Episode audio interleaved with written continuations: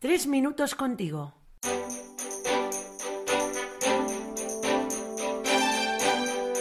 Muy buenas, soy Luis, seminarista, y es una gran alegría poder compartir una vez más tres minutos contigo. Hoy nos acompaña Daniel Clemente, que ya casi termina los estudios teológicos. Dani, muy buenas. Muy buenas, Luis. Me decías ahora mismo que estamos peligrosamente cerca ya del Día de la Madre, celebrando la maternidad. ¿Quién sabe perdonar mejor que una madre?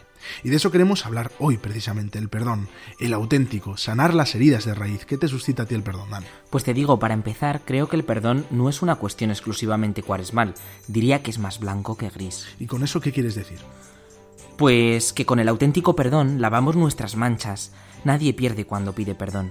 A mí me suscita esto, ¿no? Y luego, que no siempre es fácil, ¿eh?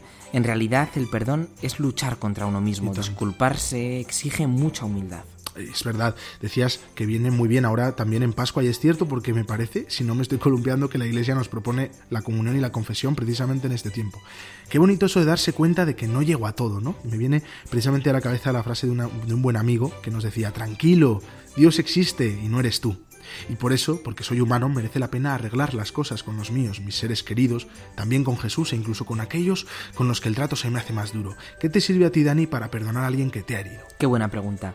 Pues a mí me ayuda a verme reflejado en la otra persona, pensar que tenemos en común, darme cuenta de que en realidad pues yo no estoy por encima del otro, o ver que eso en que me ha fallado podría haberlo hecho yo también.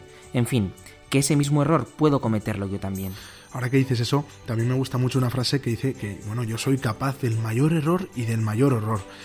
Te pone un poquito en la verdad, ¿no? Aunque te digo que es necesaria mucha humildad para ver esa verdad. Precisamente era Santa Teresa de Jesús, creo, la que decía que la humildad era caminar en la verdad.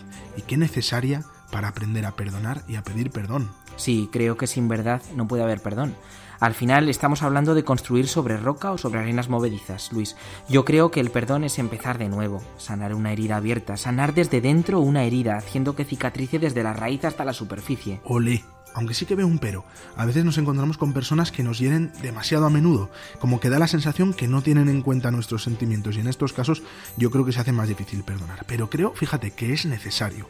Quizá conviene también alejarse pues un tiempo, ¿no? de estas personas, pero habiendo perdonado. ¿Tú qué crees? Creo que sí. Pero que no se nos olvide el propósito de enmienda, esa necesidad de cambio que es clave para avanzar y superarnos, para crecer, hacia adentro y hacia afuera, además. No estoy hablando de que vayas a engordar 5 kilos, pero sí que podemos crecer juntos. Pues con eso nos vamos a quedar, Daniel. Qué bonito. Pongamos la mirada en ese no rendirse, esa posibilidad de cambio, esa capacidad de ser mejores juntos.